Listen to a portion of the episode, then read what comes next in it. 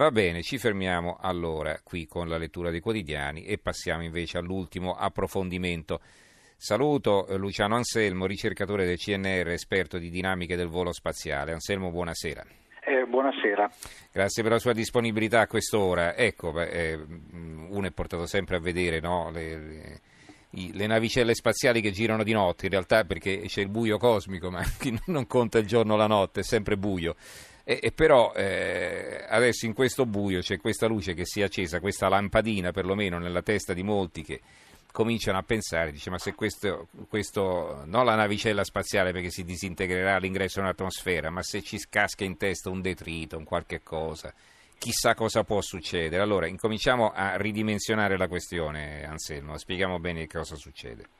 Beh, diciamo che ora quello che succede è che c'è questa mh, stazione spaziale cinese che, mh, che è stata lanciata diversi anni fa, nel 2011, e che dal 2016, cioè da un paio d'anni, eh, si è guastata, quindi se ne è perso completamente il controllo. È un oggetto grande ma non grandissimo, al lancio aveva una massa di circa 8 tonnellate e mezzo, ora crediamo che la massa sia scesa a 7 tonnellate e mezzo circa, di cui circa 7 tonnellate di materia solida, allo stato solido.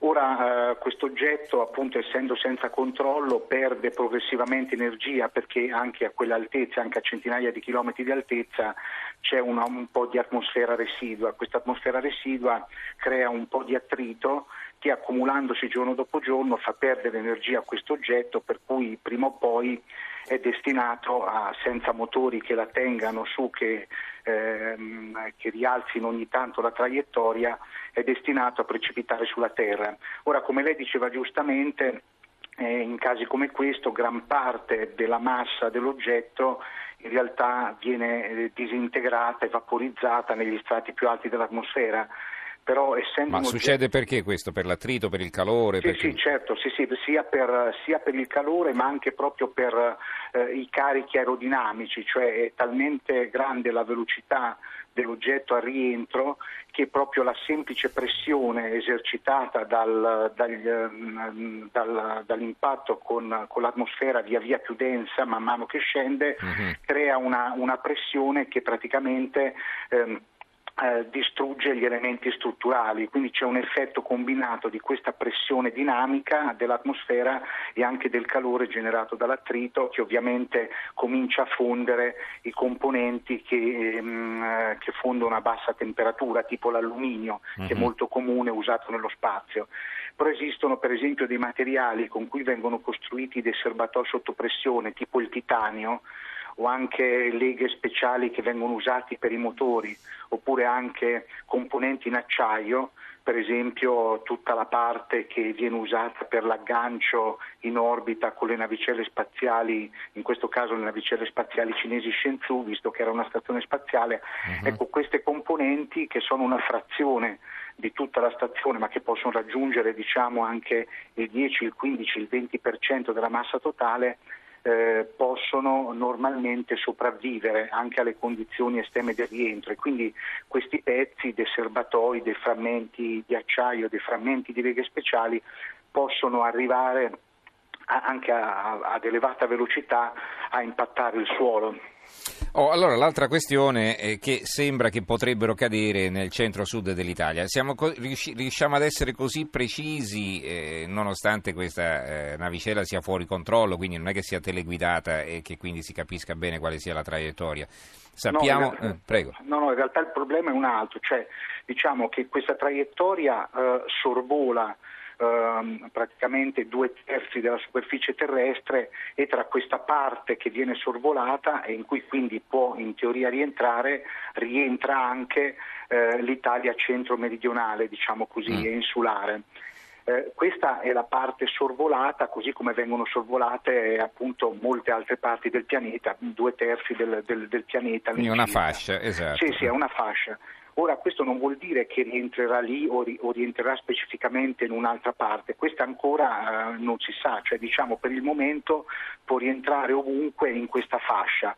Quando però ci avvicineremo al, al, momento del rientro, ora manca circa un centinaio di ore, diciamo così, quando ci si avvicinerà a quel momento, eh, a partire eh, grosso modo da 36 ore prima, uh-huh. eh, quello che si riuscirà a, a, fare è cominciare ad escludere eh, delle, delle, aree, delle, aree, del pianeta in cui sicuramente l'oggetto non può più rientrare.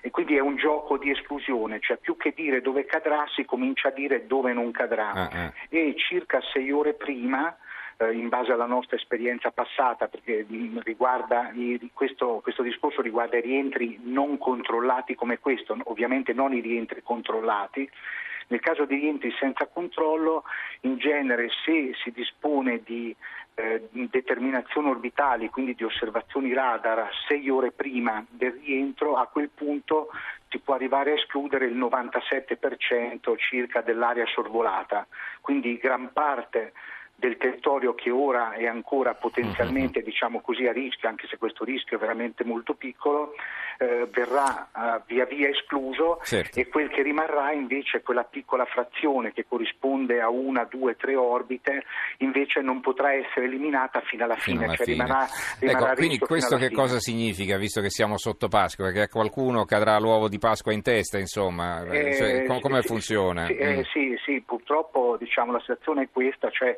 che, mh, eh, che qualcuno si ritroverà la caduta dei frammenti eh, proprio mm, in concomitanza della Pasqua, cioè diciamo dal, dal, dal, mm, dalla notte di Pasqua, dal giorno prima fino a tutto il giorno di Pasqua e anche un po' eh, di Pasquetta, ancora questi sono oh, Voi avete fatto un calcolo così. molto interessante, insomma, perché il calcolo delle probabilità è una scienza, quindi non stiamo parlando sì. di chiacchiere, no? quindi la probabilità di essere colpiti da un frammento. Sì. Eh. Sì, diciamo, queste probabilità sono estremamente ridotte, cioè sono milioni di volte inferiori a quelle per esempio di essere colpiti da un fulmine oppure a quelle che anche più piccole eh, rispetto a rischi che si corrono per esempio nella, nella vita di tutti i giorni, anche semplicemente eh, stando in casa. E poi comunque al di là dei calcoli, eh, di calcoli che comportano in questo caso anche dei numeri che sono o molto grandi o, o molto piccoli e quindi anche se sono facili da scrivere sono difficili da capire, mm-hmm. da mhm. comprendere fino in fondo così in base al buon senso. Basti pensare eh, che mh, di oggetti spaziali in media negli ultimi 60 anni, cioè da quando è cominciata l'era spaziale, ne rientrano di oggetti massicci eh, uno, almeno uno alla settimana. E in 60 anni mai nessuna persona in nessuna parte del mondo è rimasta ferita mm. da rientro di uno di questi questo detriti. E quindi eh, basta fare il confronto tra questo dato e per esempio quanta gente, questo riguarda tutto il mondo, e quanta gente invece per esempio rimane coinvolta in incidenti stradali anche solo in un fine settimana e si capisce che stiamo parlando di, di rischi che sono completamente diversi. Quanta gente che ne so muore, eh, muore mangiata da un pesce cane, insomma, eh, no? è, esatto, più, sì, infinitamente sì, più probabile. Sì, esatto, esatto, E nessuno si spaventa naturalmente facendo il bagno in mare. Ecco, una cosa volevo chiederle. Ehm, eh, questi frammenti, nel caso dovessero cadere no? eh, sì. nelle vicinanze, forse anche un colpo di fortuna, uno si porta a casa un pezzo di navicella spaziale. Eh, non può farlo in realtà. No, non si no, può fare. No, no, perché a parte che comunque in questo caso sarebbe eh, eh, mh, diciamo, ehm, sarebbe sconsigliabile farlo indipendentemente dalle leggi mm. proprio perché eh, questi frammenti potrebbero essere contaminati radioattivi, chimica- no, no, radioattivi no, ma contaminati da una sostanza, da un propellente usato da, questo, mm. da, questo, mh, da questa stazione per le manovre che la, la monometilidrazina si chiama, che è una sostanza estremamente tossica. Ora questa potrebbe, ovviamente dovrebbe disperdersi quasi tutta durante il rientro in atmosfera, però uh-huh. non si può escludere che delle tracce rimangano invece eh, nei componenti che poi mh, raggiungono il suolo. Quindi meglio non toccare e quindi, niente. Mm. E quindi queste cose non solo ecco, non bisogna toccarle ma bisogna mantenersi a distanza. Però ritornando alla sua invece domanda specifica, in realtà eh, in base alle, mh, ai trattati internazionali, alle leggi, alla legislazione internazionale, i eh, frammenti di un oggetto spaziale rimangono di proprietà del paese che è proprietario dell'oggetto spaziale, cioè, mm. quindi questi eventuali frammenti, se ritrovati, rimangono proprietà del governo cinese che eventualmente è tenuto anche a pagare eventual, eventuali danni, danni o a eh. indennizzare eventuali vittime, sempre sulla base di un trattato internazionale del 1972. Ma i cocci sono caso, suoi, come si dice. Sì, ma in ogni caso mm. i cocci, una volta recuperati, anche se poi loro devono pagare le spese di recupero, mm. devono mm. essere restituiti alla Cina, Molto a meno che loro non ci rinuncino. Molto interessante. Ringraziamo allora Luciano Anselmo, ricercatore del CNR, esperto di dinamiche del volo spaziale. Grazie per essere stato con noi, Anselmo. Eh, buonanotte. buonanotte, buonanotte.